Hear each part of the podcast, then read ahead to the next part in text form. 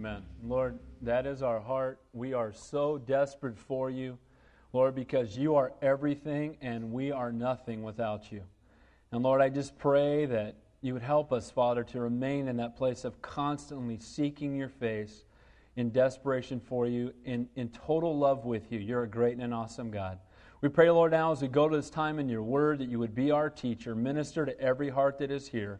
We thank you again for each of those five precious children, Lord.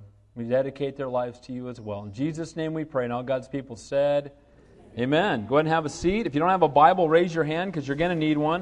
We'll be happy to loan you one. If you have your Bibles, turn to Romans 15, and Lord willing, and I say Lord willing, we're going to finish up Romans this morning. All right?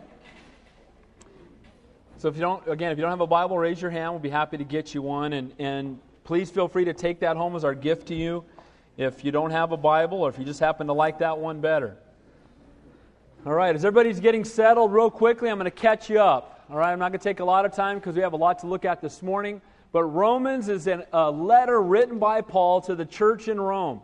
It's called an epistle, which is just a big word for a letter. And it was written to the church in Rome, a church he had actually never visited, and he was giving to them biblical truth. And as we've been talking about week after week, he first talked about doctrine, which is just, again, a big word for truth. He talked about the doctrine of sin, that we're all sinners in need of a Savior. Then the doctrine of salvation, that yes, we're sinners, but Jesus died for us. Then the doctrine of sanctification, that not only did he die for us, but Christ now, as a born again believer, lives in us in the person of the Holy Spirit. So, not just living a saved life, but a set apart or a sanctified life.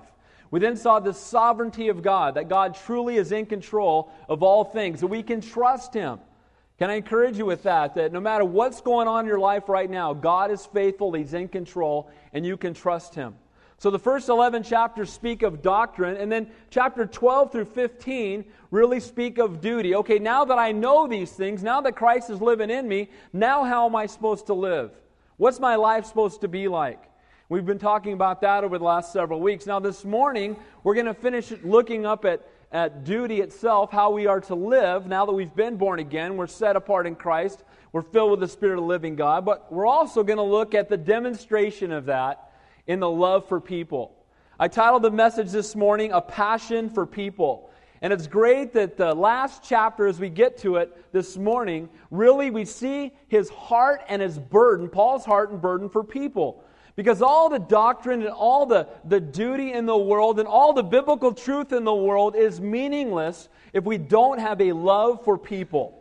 Amen? We have to remember that Jesus came because he loves people. For God so loved the world that he gave his only begotten Son. His passion is for you and his passion is for me, and he loves us. And so sometimes we can get really caught up in all the doctrine and forget that all of it points to people and how we ought to minister to people and love people and serve people and lay down our lives for people. We're also going to see this morning, as we look at the people that Paul hangs out with, a great example for us. You truly are like those you hang out with. You've heard me say this many times. You want to know what kind of person you are? Look at who your friends are. Look at who you hang out with. And we're going to see who Paul's friends were and the kind of people that he gravitated toward. So this morning we're going to again pick up in the last, we're going to look at verse 22 through, through the end of 15 and Lord willing, all of chapter 16 as we look at a passion for people. And first, we're going to see Paul's desire for fellowship, even with people he has not even been to their city yet. He has some friends there, but he has a passion and a desire to fellowship with people he hasn't even met. We're going to see that as he has a passion for people, he's willing, and they're walking in unity, he's willing to share his burden. You know, that's one of the greatest things that ought to happen in the body of Christ, is we ought to be able to be transparent with each other and say, man, can you pray for me? Paul, one of the giants of the faith, asked for prayer in this morning's text.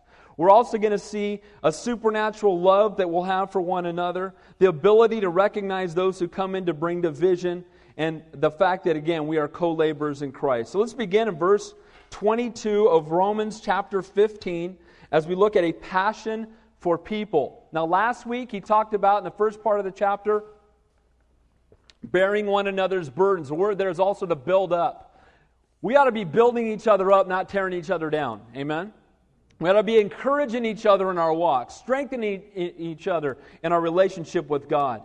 Then he told them to receive one another as brothers, regardless of background. It doesn't matter what your background is. It doesn't matter what your economic status is. It doesn't matter where you live or you know, whether you're a Jew or a Gentile, what you might be. God loves us all.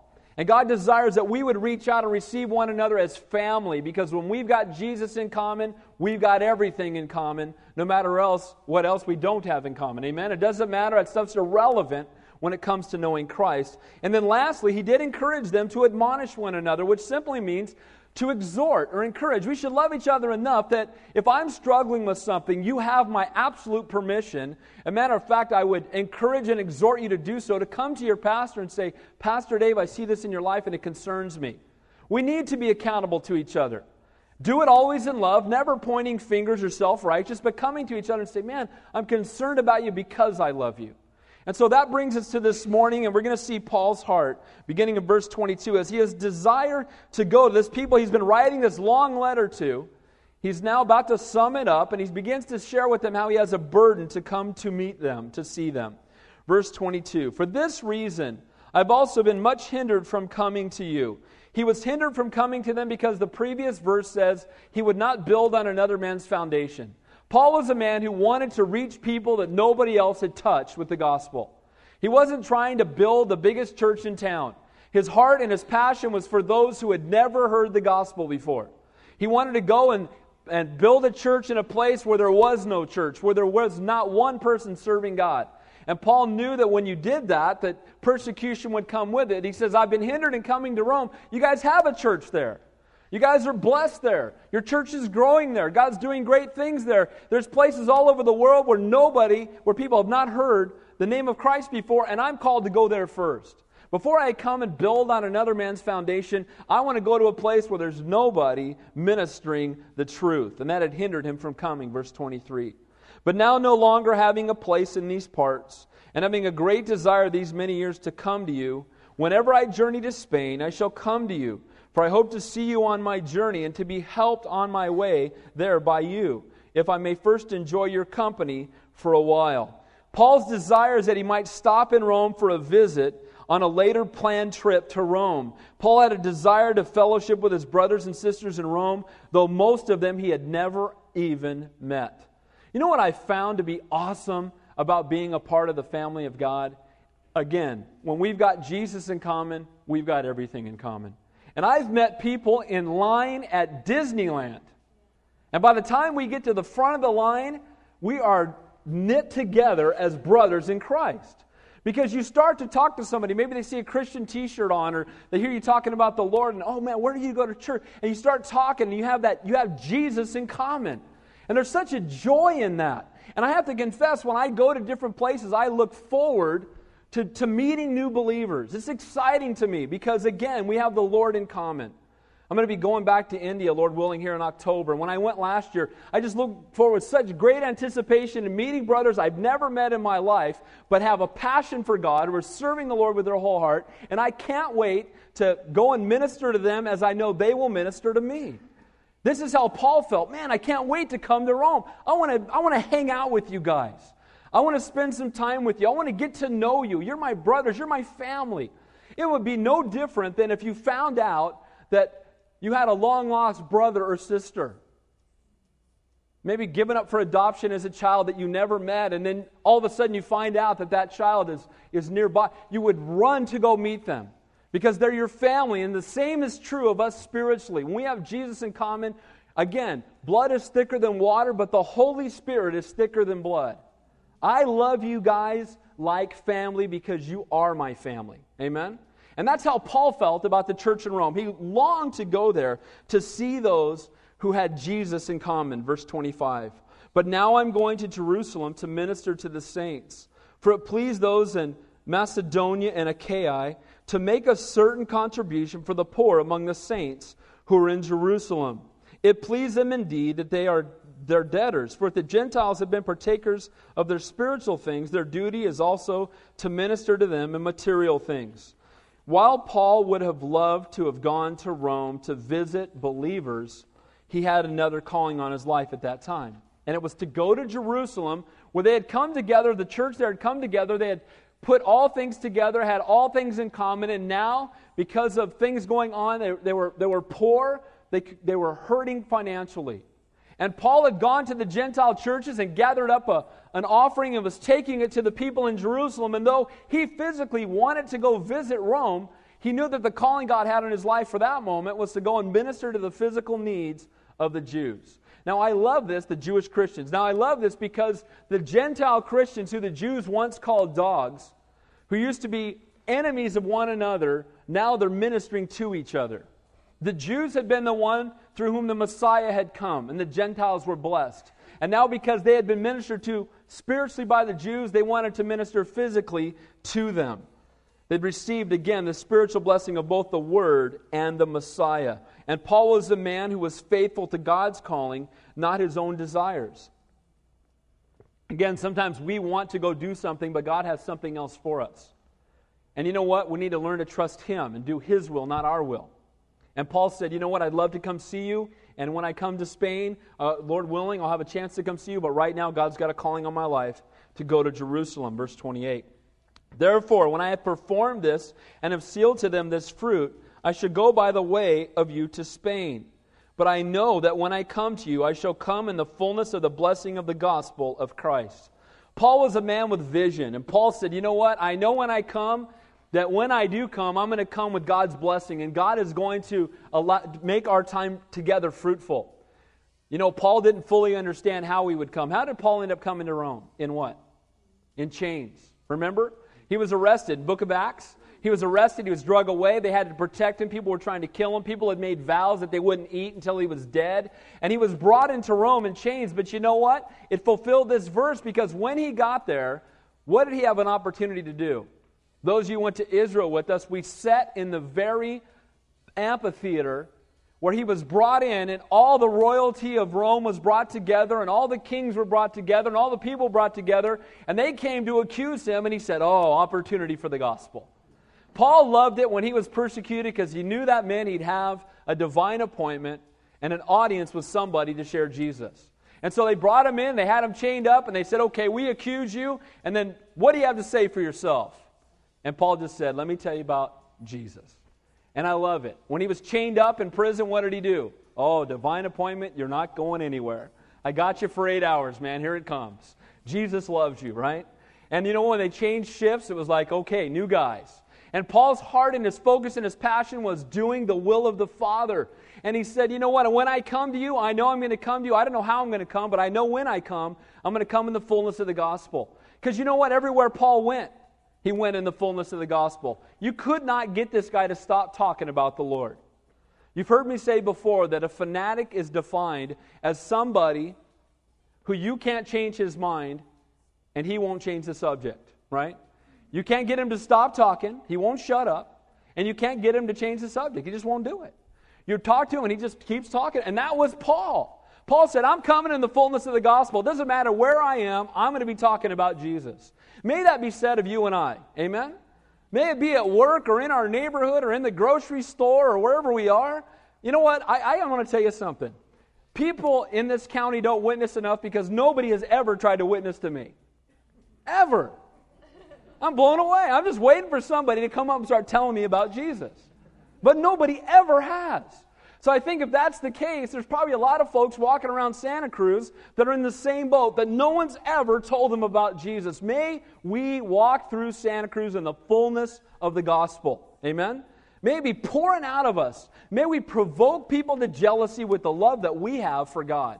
So Paul says, When I come, I'm going to come in the fullness of the gospel. He wasn't too busy doing other things. He knew that God had appointed things for his life. Now, watch this. I like this verse 30 through 33. Now I beg you, brethren, he's speaking to the people in Rome, through the Lord Jesus Christ and to the love of the Spirit, that you strive together with me in prayers to God for me. Now, Paul's this guy that most people, again, would say if any man was sold out for God, it was Paul. He ended up writing most of the New Testament. This guy went from being Saul of Tarsus, murderer of Christians, to sold out for God. But one thing we see here that I really love is this quote giant in the faith was not afraid to ask people to pray for him. You know what? It's not weakness that asks for prayer, it's strength. Amen? It's when we realize, you know what? I need your prayer. I need you to strive with me, to come alongside me. We need to be co laborers in Christ. And can I share something with you? Sometimes people will say, Well, I don't want to ask for prayer because then I'll come across as weak. Or I don't want to ask for prayer, then people will know that I'm struggling with something. Let me make it real clear for everybody. Everybody in this room is struggling with something. Amen? We are all sinners saved by grace. And we are to pray without ceasing, for this is the will of God. And you know what? I pray for you guys. If you're in the bullet, if you're in our directory, you get prayed for every single week. And you know what? If you don't tell me what you need prayer for, I pray for you anyway. But if you do tell me, then I can pray specifically for you. And you know what? I love Paul's heart that Paul says, you know what? I'm writing a letter to you and giving you instruction and doctrine, but I'm still asking you to pray for me. That's a sign of somebody whose heart and desires to grow in the Lord isn't trying to put up false airs like he's perfect. I don't struggle with anything. That's me, perfect. When you're like me someday, then you know you won't need prayer either. But I can pray for you. Me and God, we're real close, right? And there's this whole thing that goes on like we need but guys, we need prayer. We need those to encourage and, and intercede on our behalf. That's what the Lord designed the church for. Verse 31 and 32 that I may be delivered from those in Judea who do not believe, that my service from Jerusalem may be acceptable to the saints, that I may come to you with joy by the will of God, and may be refreshed together with you. What does he ask for? He asks for deliverance in the time of difficulty. He asks that those who do not believe would hear his truth, that the work that he does would bear fruit, and that he would be able to come to them and fellowship with them in joy. You know what? Everything that Paul asks for is something that's focused on doing work for the Lord. He doesn't say, Get me out of these chains. He doesn't say, I need a, I need a real soft pillow or I need a, you know, a nicer you know, chariot to drive or anything like that. You know, he's not naming it and claiming it. He's not going chariot, chariot, chariot. He's not doing that, right? What is he doing? He's saying, Pray for me that as I do ministry, that it will be fruitful. Pray for me that I will be delivered from the enemy in times of difficulty. Pray for me that I might be able to come to you and we might be able to rejoice together. His prayers are for not physical comfort, but spiritual blessing. Now, I believe it's okay, as long as we keep the perspective right, to pray for God's provision. As a matter of fact, the Lord tells us to pray for His provision, but not to pray for such comfort that we're so comfortable in this world that we're ineffective in reaching people for the one that is to come. And Paul said, I, I want you to pray for me, but here's what I want you to pray for. And then he said, Now the God of peace be with you all. Amen. Paul ends this section by commending the people in prayer, praying that God would be with people. Again, people he had never met. You know what? You truly can pray for people halfway around the world, people you've never met, when you've got the Lord on your heart, when we have the Lord in common and a passion for them. So now we're going to see his passion for people. Because not only does he say, I have a burden to come to you, not only does he say, I have a burden that you would pray for me, but, he's, but now he begins to greet people in Rome that he knows. And this blows me away because I love this guy, and I'll tell you a couple reasons why. One, Paul, what has Paul been doing? He's been traveling, and everywhere he goes, what do they do to him?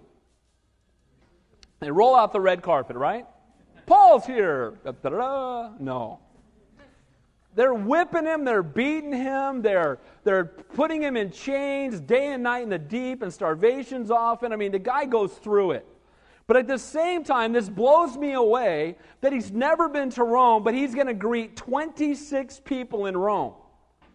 Now, how does he know these people? These are people that he has led to the Lord or ministered with in other cities, and he knows that they are in Rome now.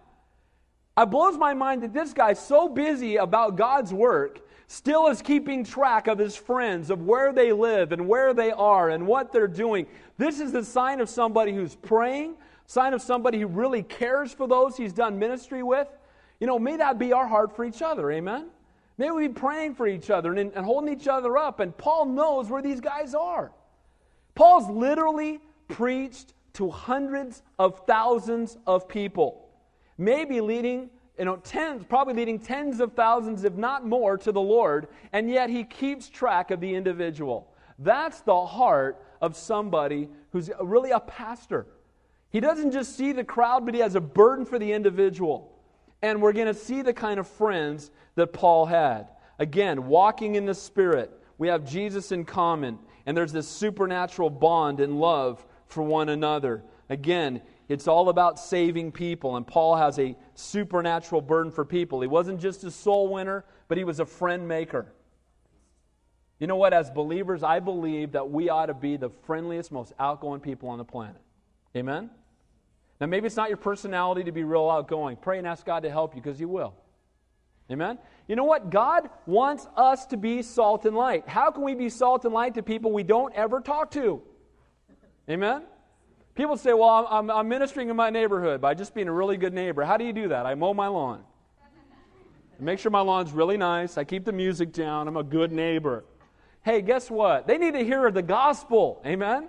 You need to take a pie to your neighbor and tell them about the love of God. Invite them to church and minister to them. And Paul was a friend maker.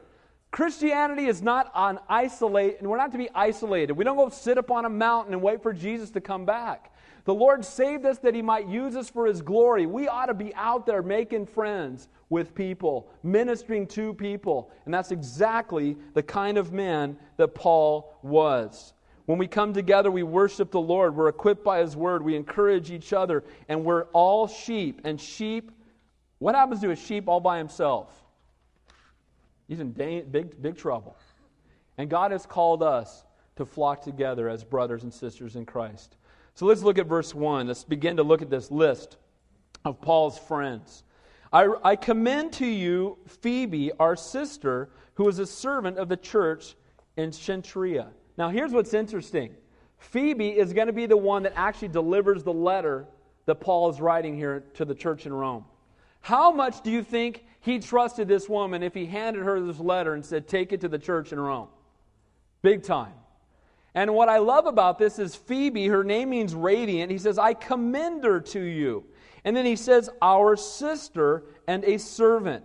Our sister, a born again believer in Christ, a servant. The word there is diakonos, where we get the word for what? Deacon. Deacon, servant. There are deacons, and I believe also the Bible would teach deaconesses. What is a deacon? A deacon is a servant. A deacon is somebody who serves in the, you know, the, the physical tasks of the church so that those who are called to are freed up to minister in the spiritual task of the church. But it also says the qualifications for a deacon is somebody who is of good reputation, who is filled with the Holy Spirit and wisdom.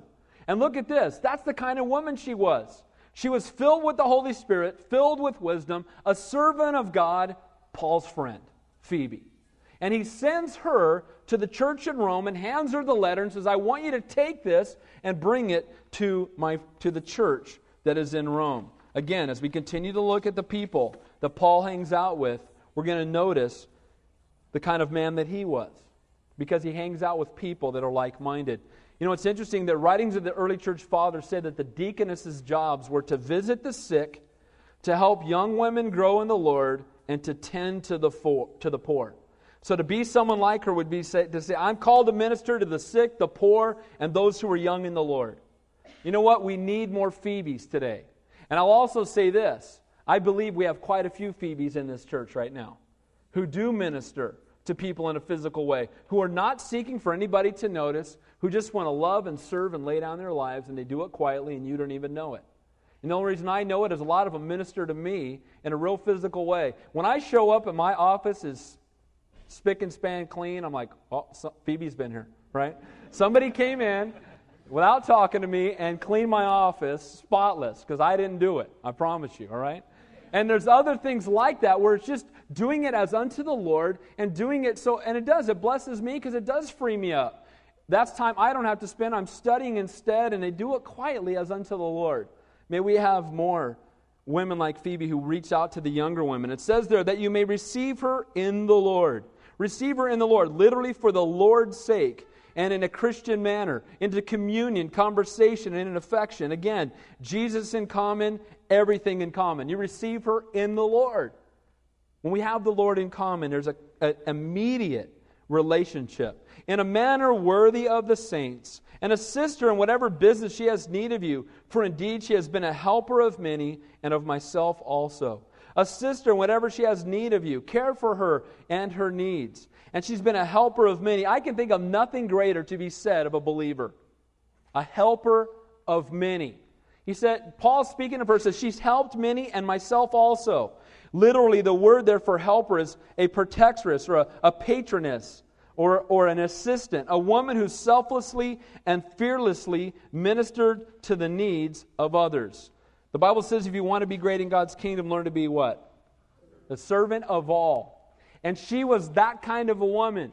And those are the kind of people that Paul loved to hang around with people who are like minded in their passion to serve God and minister to others. It's no wonder that Paul not only commended her to the believers, but he entrusted her to deliver this letter because she was this a very godly woman with the heart of a servant who sought no recognition. And again, may, we, may God raise up more Phoebes. Verse 3 Greet Priscilla and Aquila, my fellow workers in Christ. Now, he begins to greet those who were in Rome. He knows that Priscilla and Aquila are there. He met them in Corinth.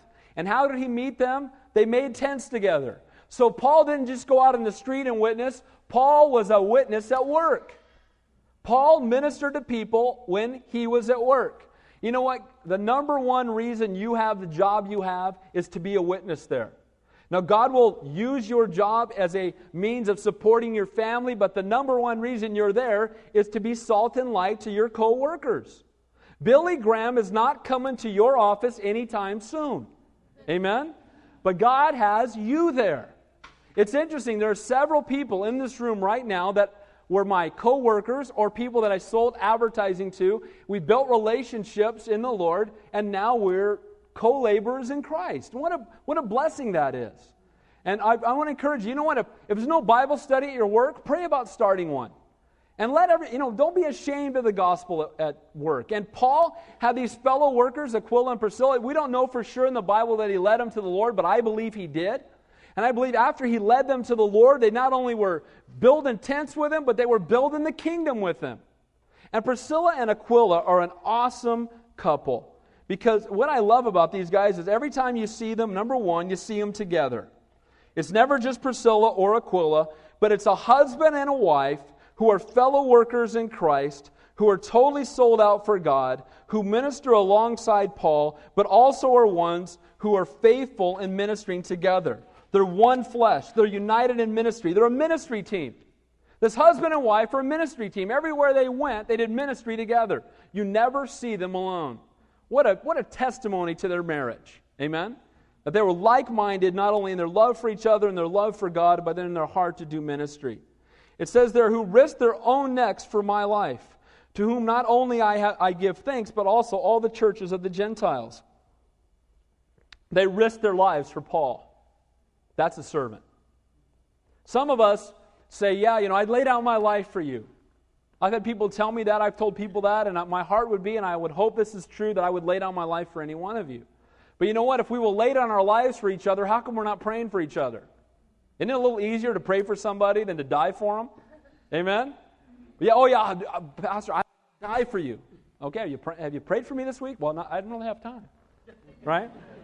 I laid down my life, but prayer, that's just a little thick, right? Here's the reality. If we would die for each other, we should be praying for each other. We should be ministering to each other. We should never be too busy to go and help one another. Amen?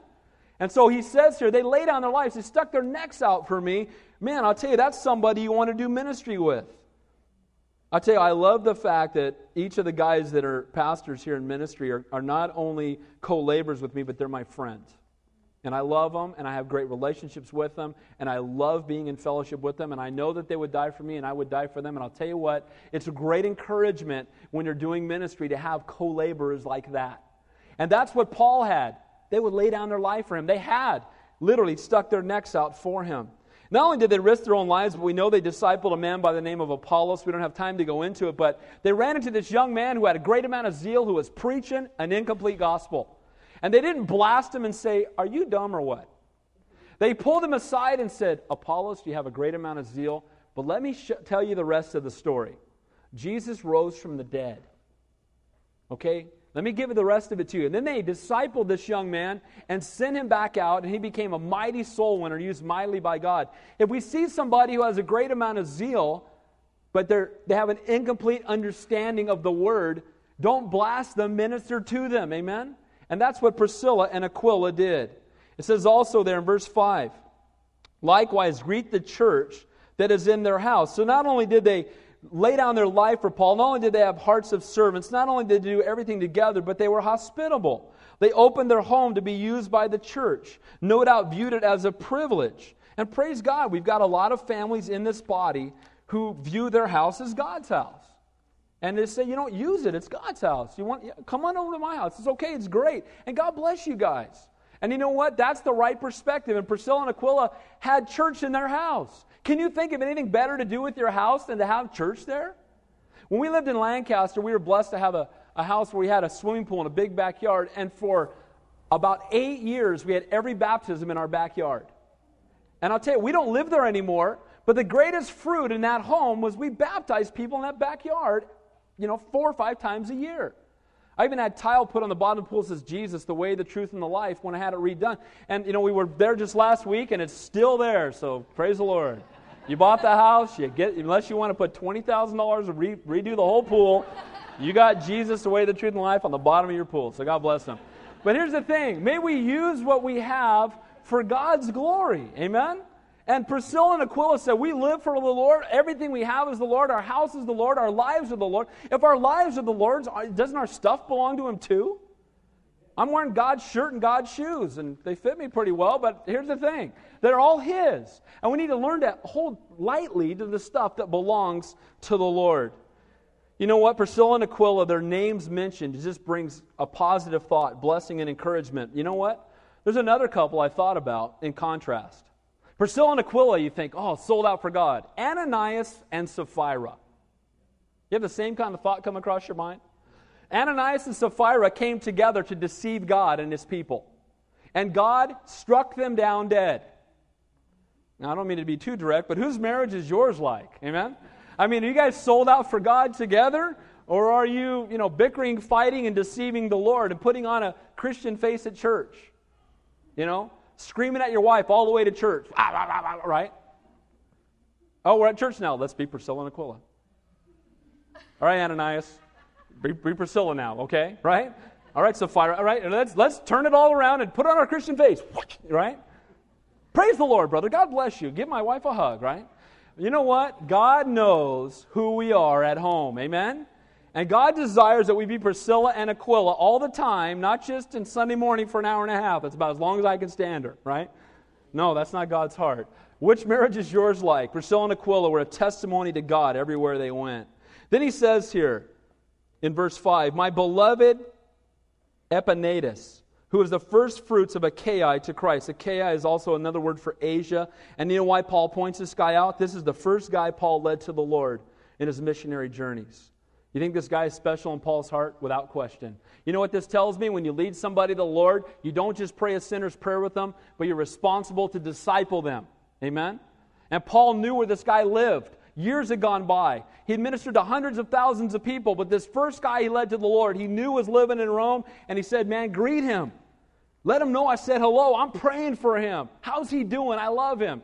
Why? Because I had a chance to lead him to the Lord. If you've ever led somebody to the Lord, you always remember the first one. You should remember them all, but you specifically remember that first time. It's such an awesome privilege to lead someone to Christ. Verse 6.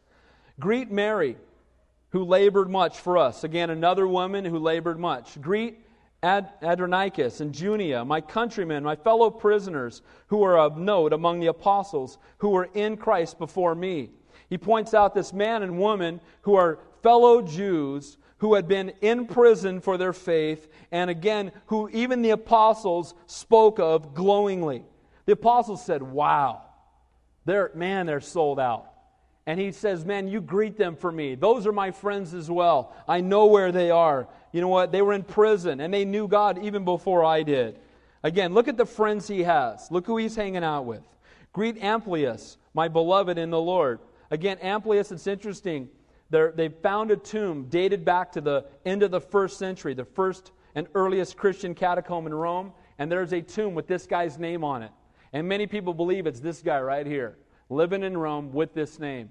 But again, he's beloved, much loved by Paul. We don't have all the details of why, but again, who does Paul hang out with? people who are sold out for God. Verse 9. Greet Urbanus, our fellow worker in Christ, and Stachys, my beloved. Again, fellow workers and those who are beloved. Greet Apelles, approved in Christ. Greet those who are of the household of Aristobulus. Now it's interesting. He says Apelles. Apelles, many believe this could very well be that same Apollos I just told you about. The Apollos who was led to the Lord by Aquila and Priscilla and then had gone out and was sold out for God. And then it says here that he's approved in Christ. How are, how are you and I approved in Christ today? How are we approved in Christ? He said, This guy Apelles is approved in Christ. How are you approved and I approved in Christ? 2 Timothy 2.15 says this Study to show yourself approved to God, a worker who need not be ashamed, rightly dividing the word of truth. How are you approved to God? Spend time in His Word. This guy was approved to God because he had been a man with an incomplete gospel, and now he knew the truth, and he was a man of the Word. Then it says here, it's interesting, greet those in the house of Aristobulus. And it's some commentators have said, interestingly enough, of this guy, that his, fa- his household was greeted, but he was not. This guy was the grandson of Herod the Great. Herod was the one that had all the babies wiped out trying to kill Jesus because he wanted the Messiah to die. This guy was his grandson, and based on the way this is written, it's, it seems that everybody else in his family was saved but him. Rest of his family came to know the Lord, but he did not. He was one, again, who had this heavy background. You know what, though? It's interesting. It points again that his family was saved. And like many today, God, church, and religion is good for their family, but not for them. I pray this morning there's not even one Aristobulus in this room that said, You know, I'm coming here for my kids. I'm coming here for my family. Can I tell you something? Jesus died for you. And you need to have a head on collision with Jesus Christ. Amen? You need to understand that you're a sinner and you need to be born again. May it not be like Aristobulus. May it not be said of your home that God greets everybody in your house but you. Amen? May we have an entire house set apart to God. May we all be like minded in our homes. May we be the spiritual leader. He missed out on such an incredible blessing. Verse 11 Greet Herodian, another relative of Herod the Great. My countrymen, greet those who are of the, of the household of Narcissus, who is in the Lord. Herodian, a descendant of Herod, a fellow Jew, had been born again in spite of his family. I want you to see that. Too often we say the reason I'm not walking with God is because my family's dysfunctional. Can I tell you that every family that ever existed is dysfunctional? Because the word for dysfunction is sin. Amen? The first family, Cain killed Abel. You want to talk about dysfunction? Amen? The first two brothers, one killed the other. And too often we can say, well, my, my life's a disaster because of my family. Herodian, the Herods, were his relatives. What kind of family did this guy have? He didn't enter into therapy. Amen? He didn't go down to the, you know, the Herod's Anonymous class, right? What did he do? He gave his life to Jesus Christ, and he was a new creation in him. Amen? And we don't have to look back at all this stuff. And the reason I'm struggling is because of my past and my parents and my grandparents and my upbringing. And when you're born again, you're a new creation in Christ. Old things have passed away and all things have become new. Amen? And you keep moving forward with Him and leave that stuff behind. You've been forgiven, God's taking care of it. He doesn't talk about it anymore. He think, doesn't think about it anymore. Why are you? Amen? Don't go back and crawl into the fetal position and be, you know, be born again, not reborn on the floor. Amen? That's what God wants for us. All right? And so we see here this transforming work. In, and again, who are his friends? People from every different background, but people who've given their lives to Jesus Christ. Greet Trophimus Tryphena and Tryphosa, who have labored in the Lord. Again, these, I believe, almost maybe, they believe probably sisters and maybe twins. Greet the beloved Persis, who labored much in the Lord. And notice quickly, who labored in the Lord, who labored much in the Lord. You know what? There is a note of how much we serve God. And we don't serve God so we can be famous with men, but we serve God to be obedient to the Lord. And God does notice those who serve Him. Amen? He knows who's serving Him and who's napping. Amen? And God desires that we would serve him. He saved us. It says in verse 13 Greet Rufus, chosen in the Lord, and his mother and mine. Rufus, many believe, is the same Rufus of Mark 15. His father was a man by the name of Simon of Cyrene. What did Simon of Cyrene do? He carried what? He carried the cross. He had come from far away for, pa- for this Passover feast, and when he gets there, he, this, Jesus falls in front of him. He thinks, oh no, I'm going to be defiled by carrying this criminal's cross, and instead, he does something that we're still talking about thousands of years later because he was available. Most people believe this is his son, Rufus, who's now, again, a lover of God. How could you, not, how could you carry the cross of Christ and not become a lover of God? Amen? He saw, Simon saw what Christ did for him. Rufus saw what Christ did for him. It says here his mother, his own mother as well, no doubt. Simon relating that to her had a, a love and a relationship with God. He says his mother and mine does not mean that it was his actual mother, but that she had been one who had ministered to him. Not his natural mother, but one who had endeared herself to Paul. Who, who's Paul hanging out with? People sold out for God. Verse 14. Asked As, there we go. Pray for your pastor.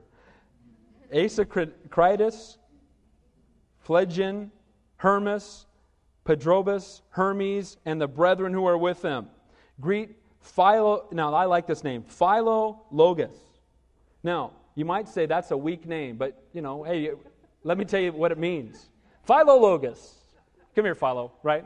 Sounds like you're calling your dog. But here's the thing Philologus, his name is awesome. Those of you moms that haven't had your babies yet, you know, you can contemplate this, right?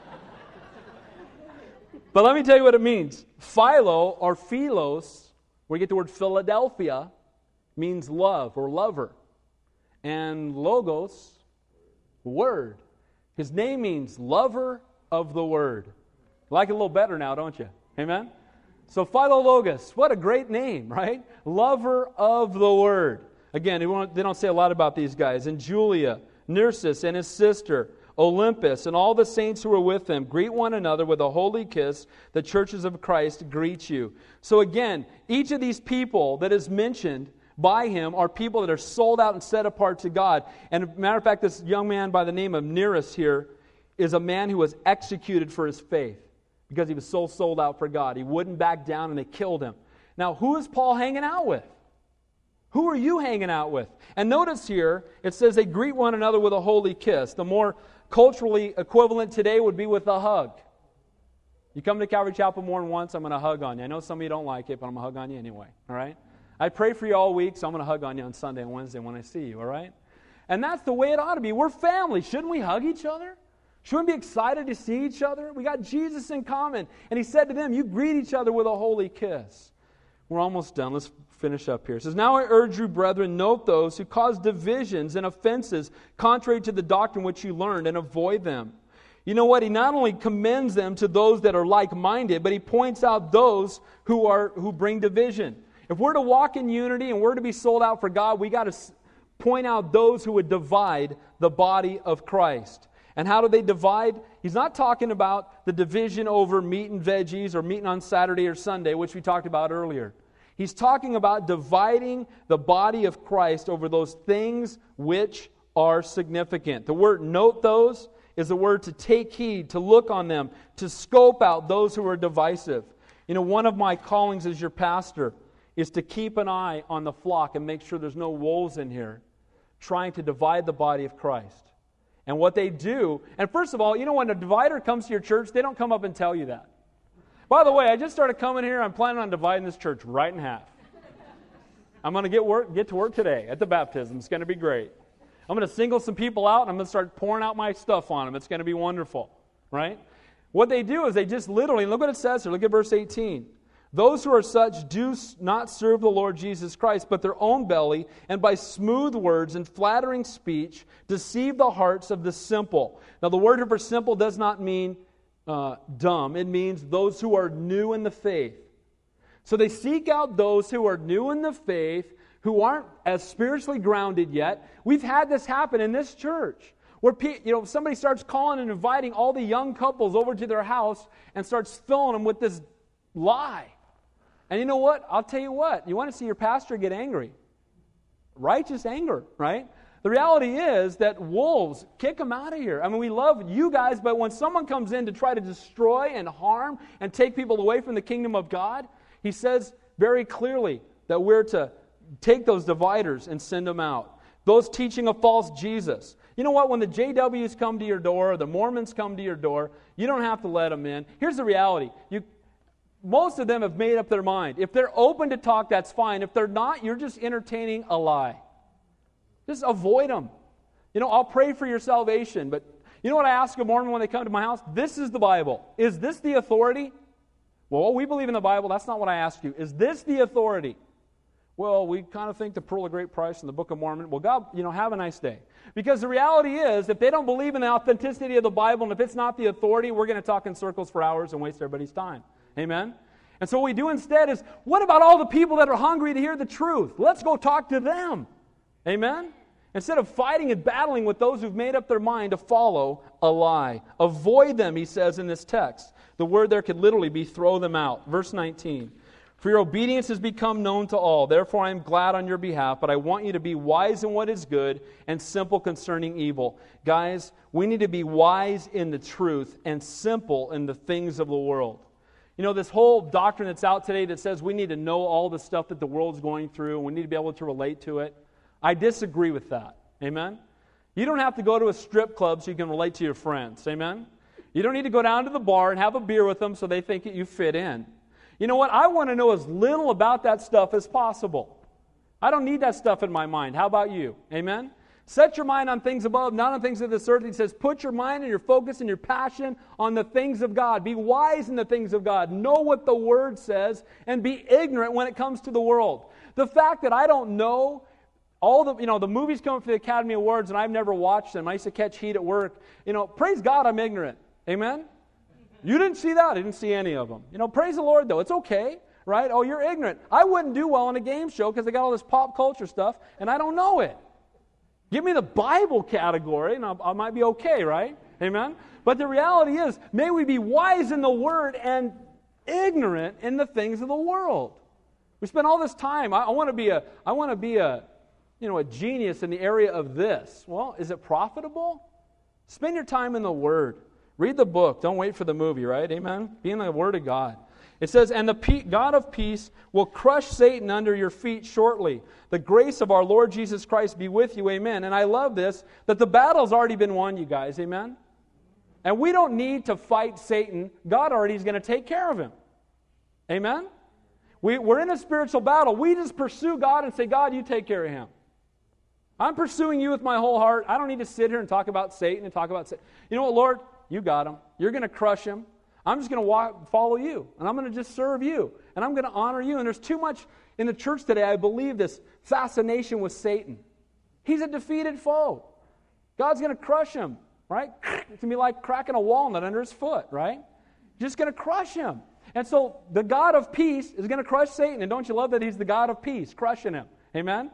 because He's the God that's going to bring peace into the world. We're almost done, guys. Thanks for your.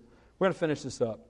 Timothy, my fellow worker, and Lucius, Jason, and Sosipater, my countrymen, greet you. I, Tertullus, who wrote the epistle, greet you in the Lord. So, Paul actually dictated this, and Tertullus wrote it for him. Many believe that because of Paul's problem, potentially with his eyes, that he often dictated and somebody else wrote it for him. It still is inspired by God, but again, it's included right here in the text. Gaius, my host, and the host of the whole church greet you. He's staying in this man's house, and this very same man is a man who has the church in his home. Erastus, the treasures of the city, the treasurer of the city, greets you, and Quartus, a brother. The grace of God, of the Lord Jesus Christ, be with you all. Amen. And then lastly, his benediction. As he's closing off this letter, what does he say? Now to him who is able to establish you according to my gospel and the preaching Lord Jesus Christ, according to the revelation of the mystery, kept secret since the world began, but now made manifest by the prophetic scriptures, made known to all nations, according to the commandment of the everlasting God, for obedience to the faith, to God alone wise be glory through Jesus Christ forever. Amen. As he concludes the letter, it's believed that Paul picks up the pen here himself and he begins to write from his own heart. And what does he say? Paul ends by commending the, the believers in Rome and uh, about the revelation of the mystery. The mystery is found in, and our hope is found in Jesus Christ. Now made manifest by the prophetic scriptures. The truth is made known by the Word of God. Faith comes by hearing, and hearing by Word of God. The Word reveals truth, it calls us to walk in obedience. And then lastly, in verse 27, to God alone wise. How many of you here think you're wise? You're not. Amen? In comparison to God, you're not. He's wise, we're not. He's everything, we're nothing. This is why we must be desperate for Him. Amen?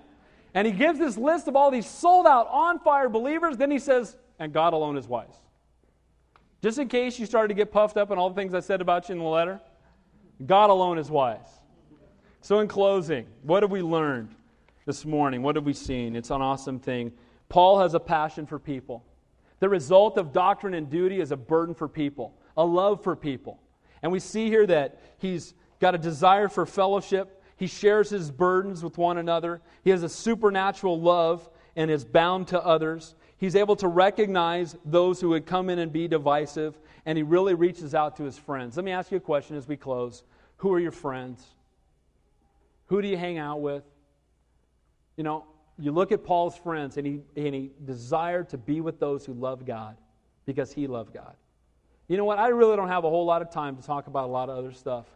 When I hang out with my friends, we're talking about Jesus most of the time. Is it okay to talk about baseball? Sure, it is. Okay to go to my son's Little League game. Is it okay to have other passions? Yes. But not if anything is more passionate in my life than my relationship with Him. Amen? Because the reality is, I run out of stuff to talk to with unbelief. If I talk to them about the Lord and they don't want to hear it, we don't have a whole lot to talk about. Because that is the, He is the passion of my life.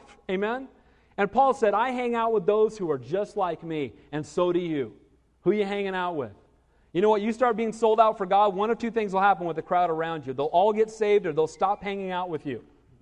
When I was a youth pastor, I used to tell the kids in youth group, you don't have to get rid of your friends. You just be sold out for God, and they'll get saved and be like you, or they'll run away from you. Amen? And in either case, it's all good. So may we be those who have a passion for people. Amen?